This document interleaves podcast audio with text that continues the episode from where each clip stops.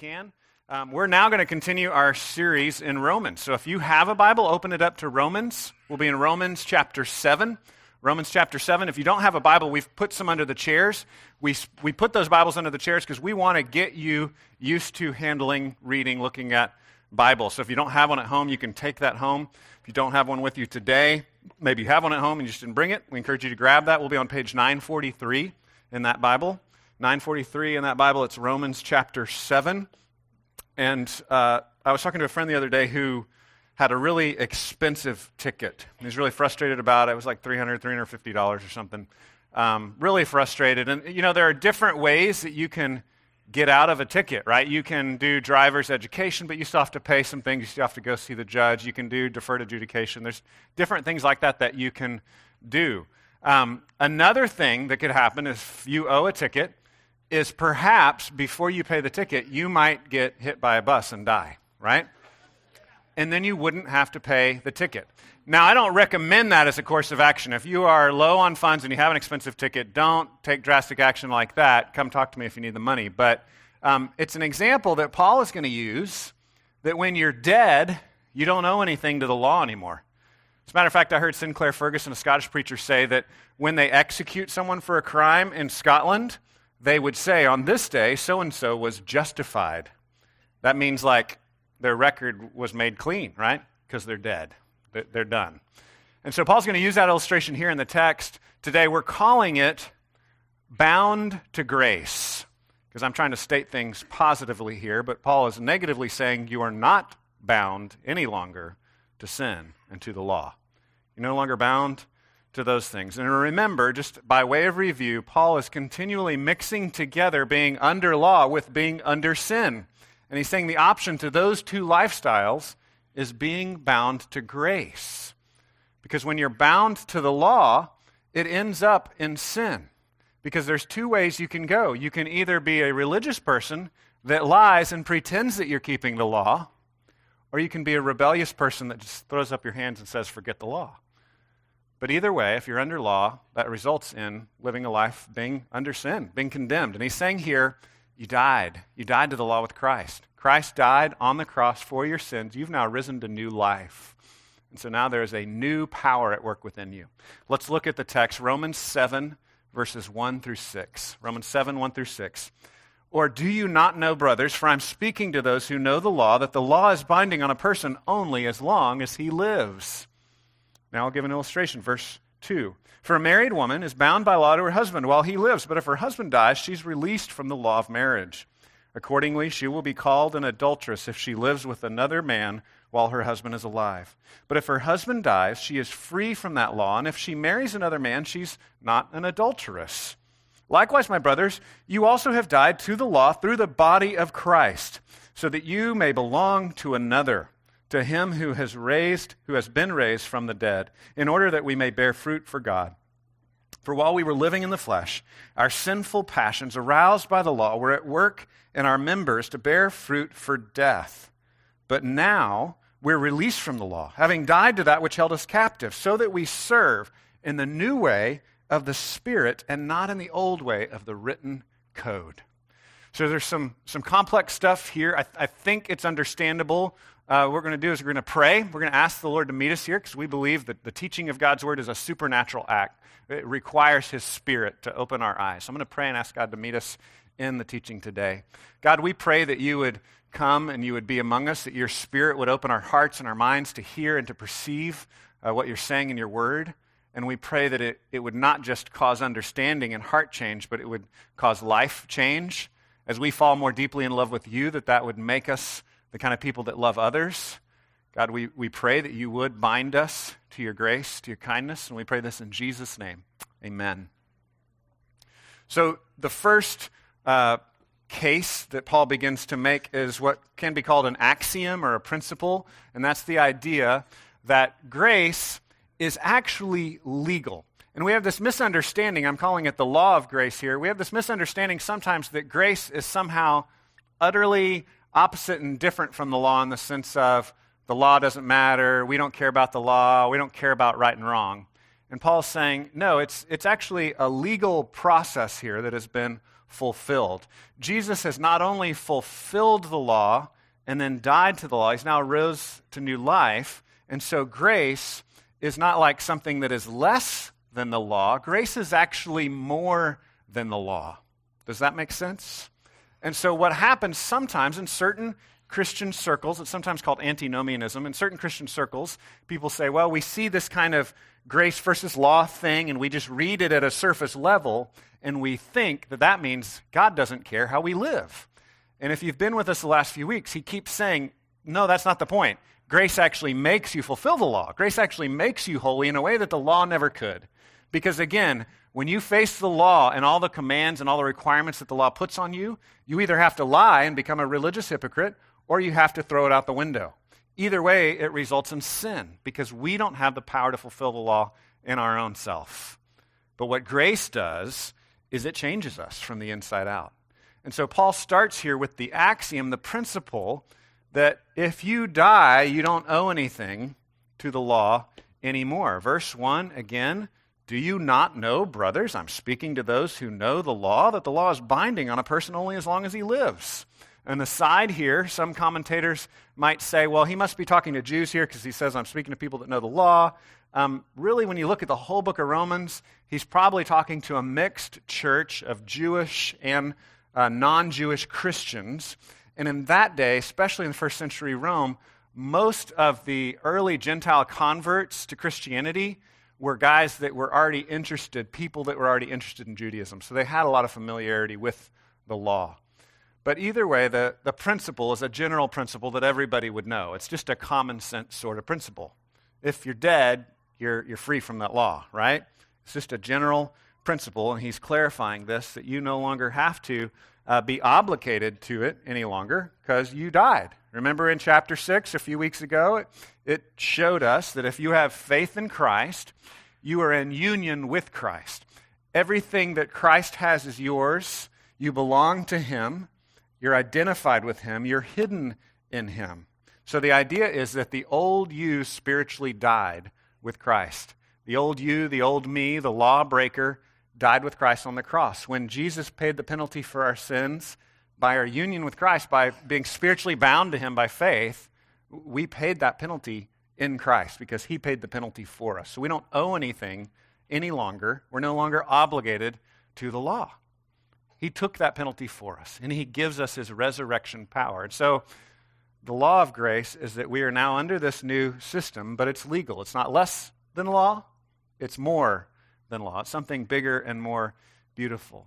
And, and now he uses an illustration to explain the, pr- the principle. It's a big axiom, a big principle here. If, if you're dead, you don't know anything of the law. And he says, well, look at marriage. Marriage is an illustration of that. Verse two, I have a picture here uh, of a woman crying at a funeral. If if you lose your husband, you are now, under most laws in the world, free to remarry. Um, commentators actually make the case that he is talking specifically about Jewish law here because under Roman law, you had to wait a year before you remarried. I guess that was to discourage women from offing their husbands or something. I'm not sure exactly why that was in Roman first century law, uh, but there was this one-year waiting period in the Roman law. So in the Jewish law, it was just kind of just kind of common sense. Yeah, if, if you die, Uh, or if your husband dies, or if you die, the spouse is no longer bound to the other one, right? It's a, it's a do-over, a starting-over period. He says it this way in verse two. For a married woman is bound by law to her husband while he lives. But if her husband dies, she's released from the law of marriage. Accordingly, she will be called an adulteress if she lives with another man while her husband is alive. But if her husband dies, she's free from that law, and if she marries another man, she is not an adulteress. So he's clarifying here this law that the death frees you from blame. And I just want to say as an aside here that Paul is not really trying to give us a deep, intense teaching on marriage. Christians kind of disagree on this, on what are the different uh, exceptions with marriage and divorce, right? Jesus was really clear that the point, the point is to be bound to each other till death. That's the point. But then there's exceptions sometimes implied, and when you read First Corinthians seven, there seems to be exceptions that Paul explains there, and there seems to be exceptions in Matthew nineteen with adultery and um, the leaving of an unbelieving spouse and things like that. And so the point here is Paul's not really going on a tangent about, okay, here are all the rules about marriage. He's just he's just trying to use this illustration of the point here is that by death you're no longer bound, and you died. That's the point, right? We can have another discussion on marriage and divorce. We can go to a bunch of other texts for that. But here's a, here's a point that everybody agrees on. No matter what you think about marriage and divorce, you all agree that when someone's died, you're no longer bound. That's just universal principle, universal axiom. And he's saying, you died. You're no longer bound to your former lover sin. You're no longer bound. Imagine you had a, a really abusive spouse. Imagine you had a spouse that made your, your life miserable, that, that just made life horrible. And that spouse dies, and you're free, and you remarry someone. You remarry someone who is so kind and so gracious and so good to you. But do you think you would ever associate some of the new spouse's behavior with the old spouse, the memories that you have? Do you think you ever might cringe when a certain tone of voice rises up in that person? Because you've got memories and you've got patterns that are set from the lover that you had before. And I think the same thing happens with our, our binding ourselves under sin and under law. Sometimes we forget that we are now bound to someone new in Christ. We're no longer bound to sin, sin that mistreated us, the law that could only point out what was wrong in our life but not actually love us and give us grace. There's a cool little aside from the Lion, the Witch, and the Wardrobe story on how death uh, is this kind of start over, the death and rebirth picture. I don't know if any of y'all ever heard of C S Lewis or the, the book, The Lion, the Witch, and the Wardrobe. It was made into a movie, so a lot of people saw the movie a few years ago. But in the story, there are these characters. It's like a fantasy allegory type of story. And so there's this lion who represents Jesus in an allegory sort of way. He's this big, powerful hero, and he saves the day. And there's this witch that uh, is supposed to symbolize the powers of evil. And this one kid in the story, Edmund, he betrays his brothers and sisters, and because he's a traitor, he is now bound to the white witch, right? His life is forfeit. But what happens? Well, Aslan dies in the place of Edmund. And through that death, Aslan, the lion, explains there's this deeper magic that evil didn't even know about. Right? Everybody knows about the law that, hey, because of your evil, you're bound to evil. But there's this deeper magic of this death and rebirth that when Aslan took the place of Edmund and died for him, Aslan says there's this deeper magic still that the white witch didn't even know about. That now he is set free because I have taken his place and broken that stone table on which he was to be sacrificed.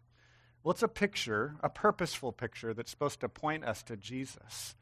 That there's this deeper reality that's not less than the law, but it's better than the law. Jesus fulfilled the law for you, and he died, and he's risen again, and now you have that new resurrection life at work in you. And Paul is calling us to believe that. Paul is calling us to no longer feel an allegiance to our old master. Last week it was the slavery illustration. This week it's a marriage illustration. The point is, you're no longer bound to sin. You're no longer bound to the law. You're now bound to Jesus who loves you. And that, that changes us. Another cross-reference that shows the picture of death and rebirth changing things with this, this binding of covenant is Hebrews nine, sixteen through eighteen. So if you're kind of wanting to study this more, this is kind of a complicated topic, and there's a lot of other old covenant, new covenant, death, rebirth uh, references throughout the scriptures. That's another one that's a good one to look up. Hebrews nine, sixteen through eighteen shows us that the new covenant is activated through death. It always requires death to enact a new covenant, and that's what Jesus has done for us. And by faith, we died with Jesus on the cross. So here's, here's the point. You don't owe sin anything. You don't owe the law anything. The law points out where you failed. But Jesus says, I love you. Now go live a righteous life. So you're no longer bound to that condemnation. The way Paul's going to say it in a few more verses in Romans eight one is, there's now no more condemnation for those who are in Christ Jesus. And this is hard for us to wrap our minds around, right? Because we keep, we keep going back to, well, if I'm free and forgiven, doesn't that mean I'm just going to go live wild and sin? And Paul keeps saying, no. If you really see how good Jesus is to you, you're going to want to follow him. That's the law of grace. It changes everything. And so the next thing that we're going to see is how that, that binds us to Jesus. And so the way I'm going to explain it is with this word jealousy. The jealousy of grace.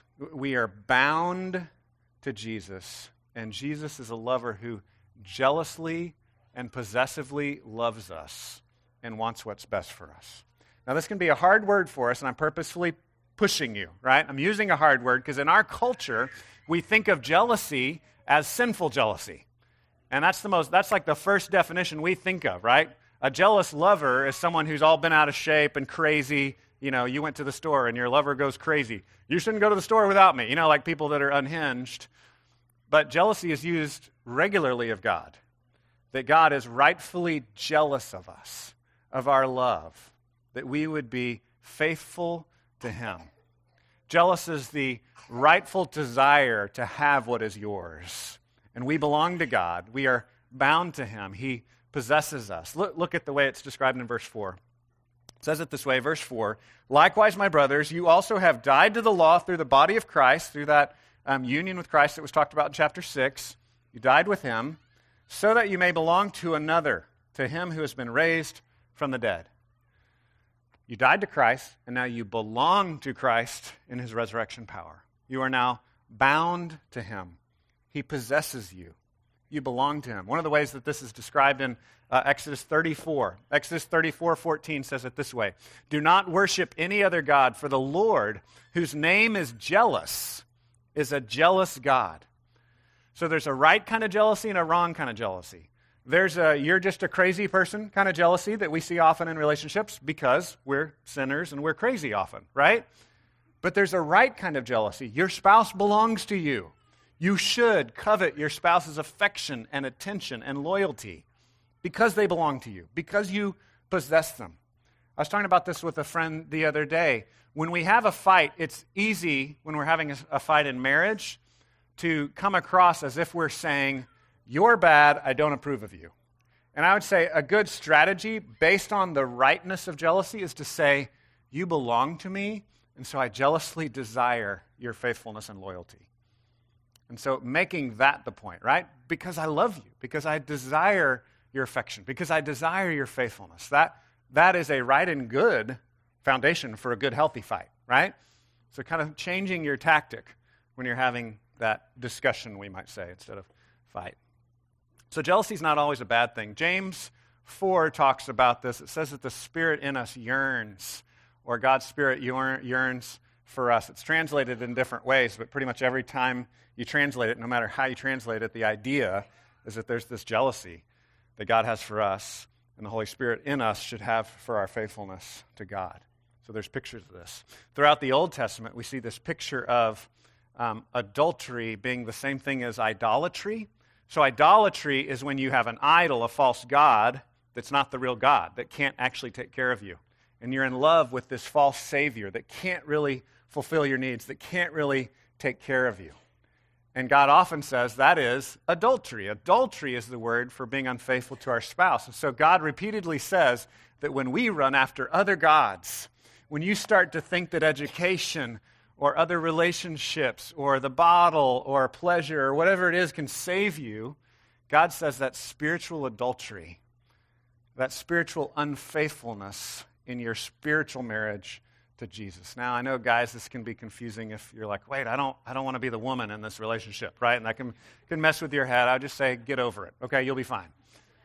There's plenty of other male analogies, right? Women have to put up with all the male analogies throughout Scripture. This is just one of the very few where we're like, okay, I've, wait, I have to be the woman and he's the man. Okay, just don't worry about it too much. There's a faithfulness principle here, okay?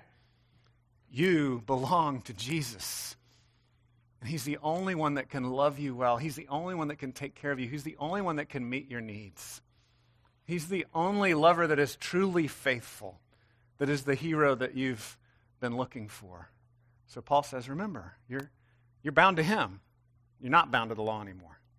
And again, if you want to be back under the law, there's only two directions that can go.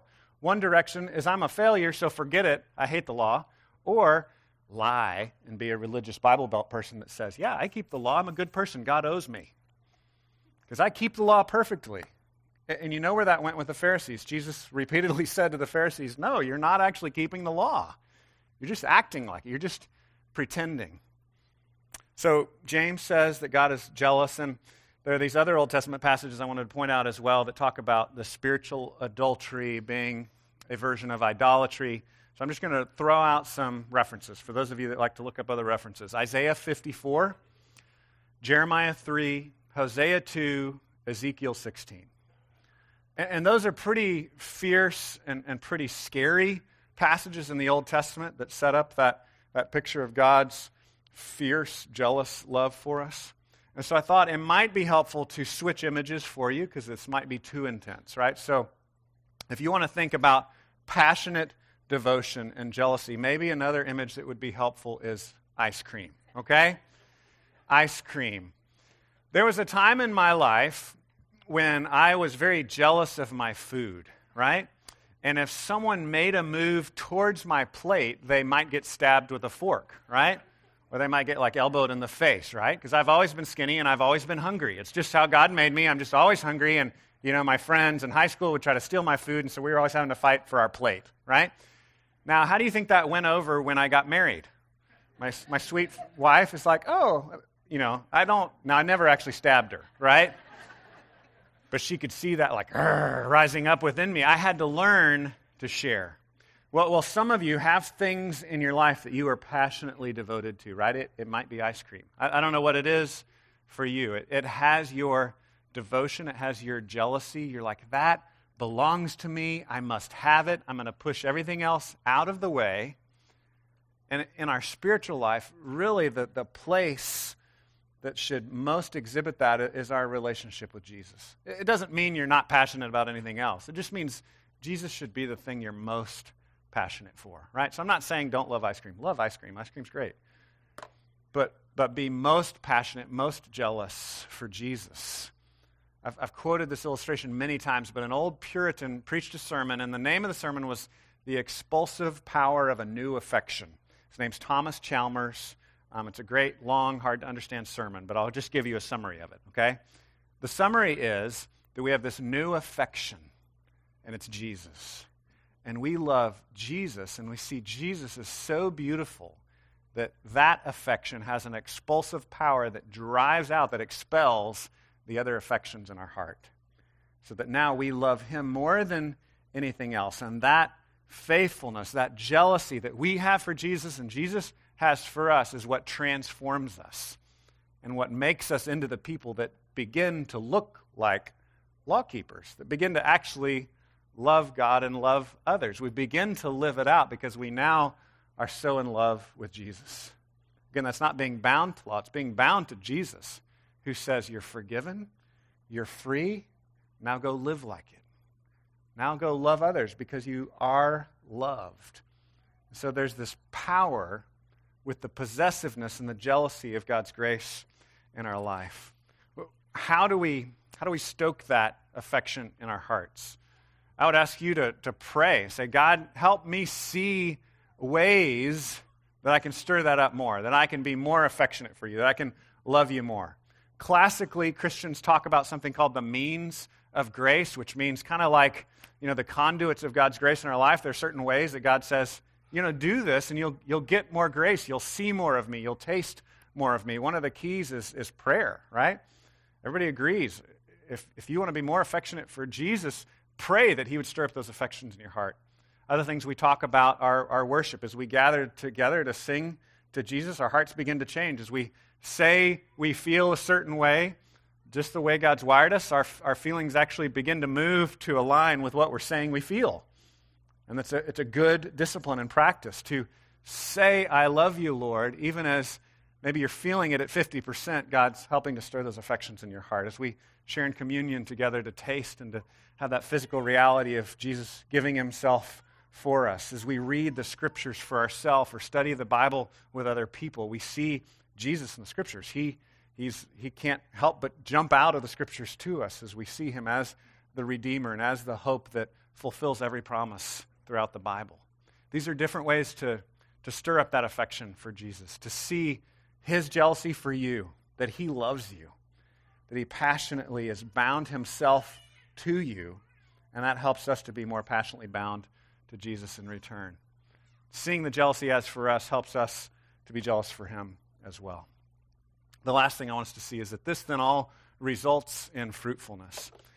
This passion in a relationship results in fruitfulness. And not to get too weird, but just the way God designed marriage, marriage, when functioning properly, all things being equal, results in fruitfulness. I know for some of you, there's the heartbreak of not being able to have biological children.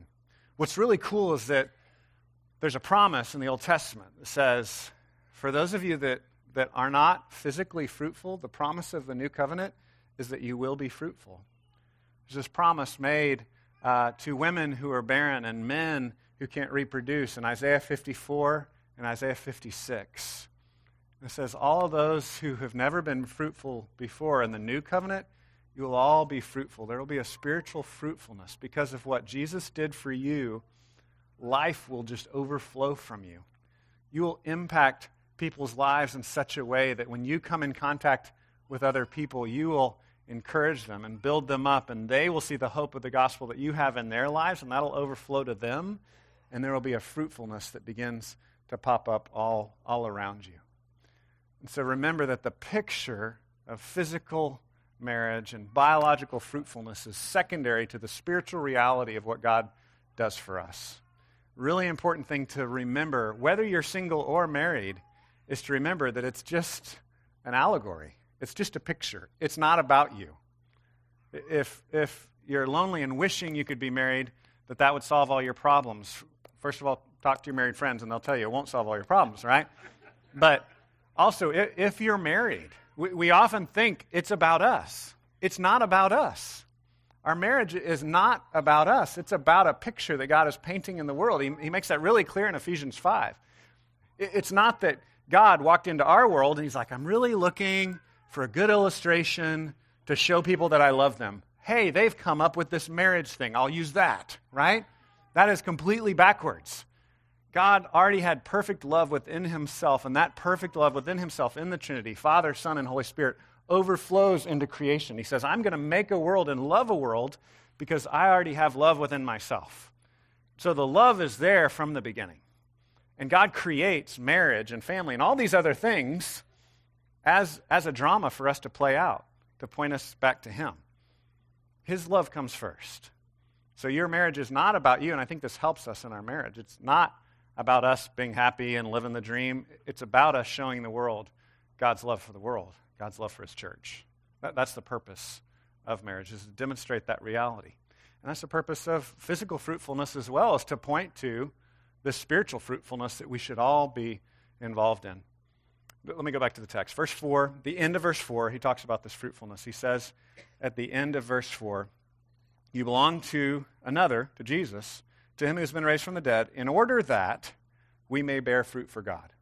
That's the purpose of belonging to Jesus who rose from the dead. So we live in a world of death and brokenness and pain, and we live in this world of death and brokenness and pain for the purpose of belonging to Jesus, the resurrected one, and displaying his resurrection power to the world, fruitfulness. And I think fruitfulness looks like two things. It looks like the fruitfulness I already talked about of you impacting other people, but it also looks like a fruitfulness in your own life as well, right? You bear fruit of, of godly character. You bear the fruit of love.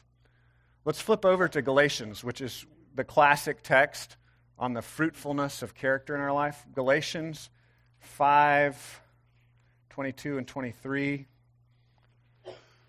I don't know what page that is in the black Bibles, but it looks like about twenty or thirty pages over to the right. Galatians five, twenty-two and twenty-three, and I have a picture here of fruit just to set the mood. There we go. Beautiful peaches in the sunlight.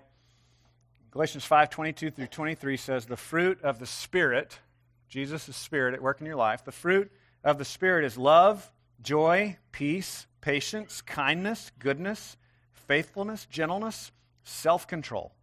Against such things there is no law. So Jesus says if the Spirit is at work in your life, fruitfulness will result. And here are these character traits of fruitfulness. Things like love and joy and peace and patience. Some of you here this morning are still considering the claims of Christ. You're trying to consider, is, is this real? Is he worth it? What can this do for me? And, and one of the questions I would ask you is, are you displaying these kinds of fruits or this kind of fruit in your life? Do you already now, with whatever Savior you're trusting in, whether it's your own intelligence or science or relationships or education or your job, whatever Savior you're trusting in now, does that Savior bring you love and joy and peace and patience, kindness, self-control? Are those things growing in your life? Is that the kind of fruit that's being displayed in your life? Paul says that we can have the fruit of death and shame and sin, or we can have this kind of fruit, the fruitfulness that God has made us for. Verse five, so I'm back in Romans now. Romans seven five, he says, "For while we were living in the flesh, our sinful passions aroused by the law were at work in our members to bear fruit for death." And so being bound to sin, being bound to the law, resulted in the fruit of death. Our passions, our lusts, we were out of control. It wasn't, it wasn't really meeting our need, but we kept wanting more, thinking it would meet our need, but it was never enough, and it just results in death. It results in addiction. It results in brokenness. Our members producing sin and producing death. Verse six says, "But now we are released from that law." We are released from the law, having died to that which held us captive, so that we serve in the new way of the Spirit and not in the old way of the written code. So the new covenant is different than the old covenant. Paul repeatedly contrasts these, and he's not here using the term old covenant, new covenant, but he uses that language in Second Corinthians three six. In Hebrews eight and nine, the language is used of old covenant, new covenant. Jesus, when he initiates the Lord's Supper, talks about the new covenant initiated through his blood. I referenced earlier Hebrews nine sixteen that says that a new covenant always has to have a death to inaugurate that. So there was this old covenant we were under, which was a national covenant, the Mosaic Code, what Moses introduced through the law. It was a national covenant that said, by the written code, Paul says here, it says, do what's right, and things will go well for you. And what's the problem with that? Us, right? The problem is not with the instruction of the Lord. God's law is perfect and good and beautiful. Read Psalm one nineteen. It's awesome. If we were to live it out, it would transform our lives, right? The problem is with us. It's not with his commands. His commands are good and beautiful. The problem is us, our sin. And Hebrews eight makes that really, really explicit. Hebrews eight says the problem wasn't with the covenant. The problem was with the people. And so now there's this new covenant initiated by Jesus. And how is that new covenant different? Well, it is God actually at work supernaturally in your life. God said, okay, having the Ten Commandments on stone over here is not going to work. You know what I'm going to do? I'm going to carve the commandments on your heart. I'm going to give you myself. I'm going to die for you. I'm going to take your sin on the cross. I'm going to rise to new life, and I'm going to give you supernatural resurrection power so that you will begin to walk in newness of life. That's the new covenant. He doesn't change his requirements. He, he changes how they're met. Right? Before it was, meet my requirements, and everything will be fine. Now it's, I've met the requirements for you. I've taken care of it for you. And again, repeatedly, these chapters, Paul's saying, does that mean we don't care? No, that binds us in love to him. That makes us overwhelmed, his grace. We, we could never run to another again. The expulsive power of this new affection drives out our other affections, and we fall more deeply in love with Jesus. So what does this look like to bear fruit? I read Galatians five twenty-two through twenty-three. Pray that God would produce that fruit in your life by his Spirit. Don't try to trick yourself. Don't try to go buy plastic fruit and glue it on your tree, right? That's just stupid. It should grow naturally in your life, and that's what Paul is saying. There's a written code, and there's the Holy Spirit at work in your life. Now, in gardening, we know, and I talked about this last week, there's hard work to do. You've got to plant. You've got to water. And Paul uses this imagery in First Corinthians one. He talks about his ministry, talks about this other guy named Apollos, and they both did ministry. And he says, one of us planted, one of us watered. But you know what? God made it grow. God makes things grow. And if you've ever grown anything, you know that. You work, you sweat, you put in hours, you plant, you water, but God makes it grow. Paul says in that passage in First Corinthians one, neither one of us is anything because God is the one really doing it. So God is calling on you to work. God is calling on you to try. God is calling you to pursue him. But I think the primary work is prayer.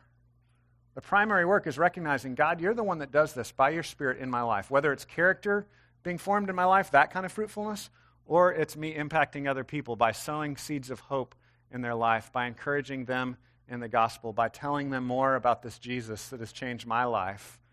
Paul says in First Corinthians one and in Galatians five, in both places, it's the Spirit that's doing it. It's God that's doing the work. It's God that's making you fruitful. So pray and ask God to change you. Ask Him, God, what, what new things do you want to evidence in my life? How can you help me understand how you want me to change? Will you make that so for your glory? So we're bound to grace. We're bound to grace because He's the Savior that can actually save us. He's the one that actually loves us. His grace is what changes us from the inside out. Old covenant was outside in, and it didn't work because of us. New covenant works because it's God doing the work from within us, changing our heart, changing our affections. Paul is going to this uh, this kind of height in Romans eight one where he'll finish all this argumentation that he's been going through in chapter five and six and seven and eight, and he's going to come to this place in, in Romans eight where he says there's now no more condemnation for those who are in Christ Jesus. He loves you. Come back to the gospel. Recognize that Jesus fulfilled the law for you. Grace is not less than the law. Grace is more. Jesus took care of it for you so that you can love Him and love others.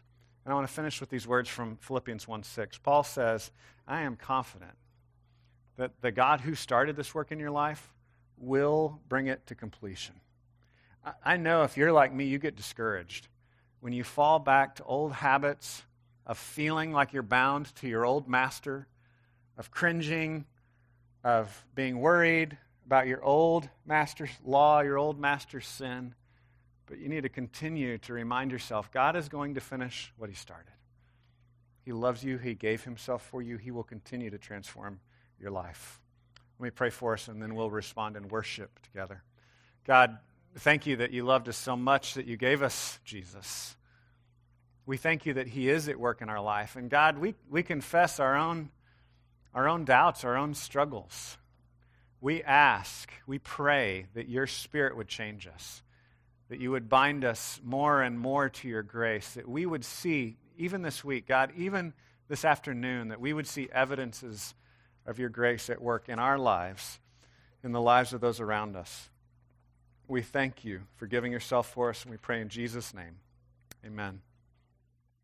If you'd like someone to pray with you after the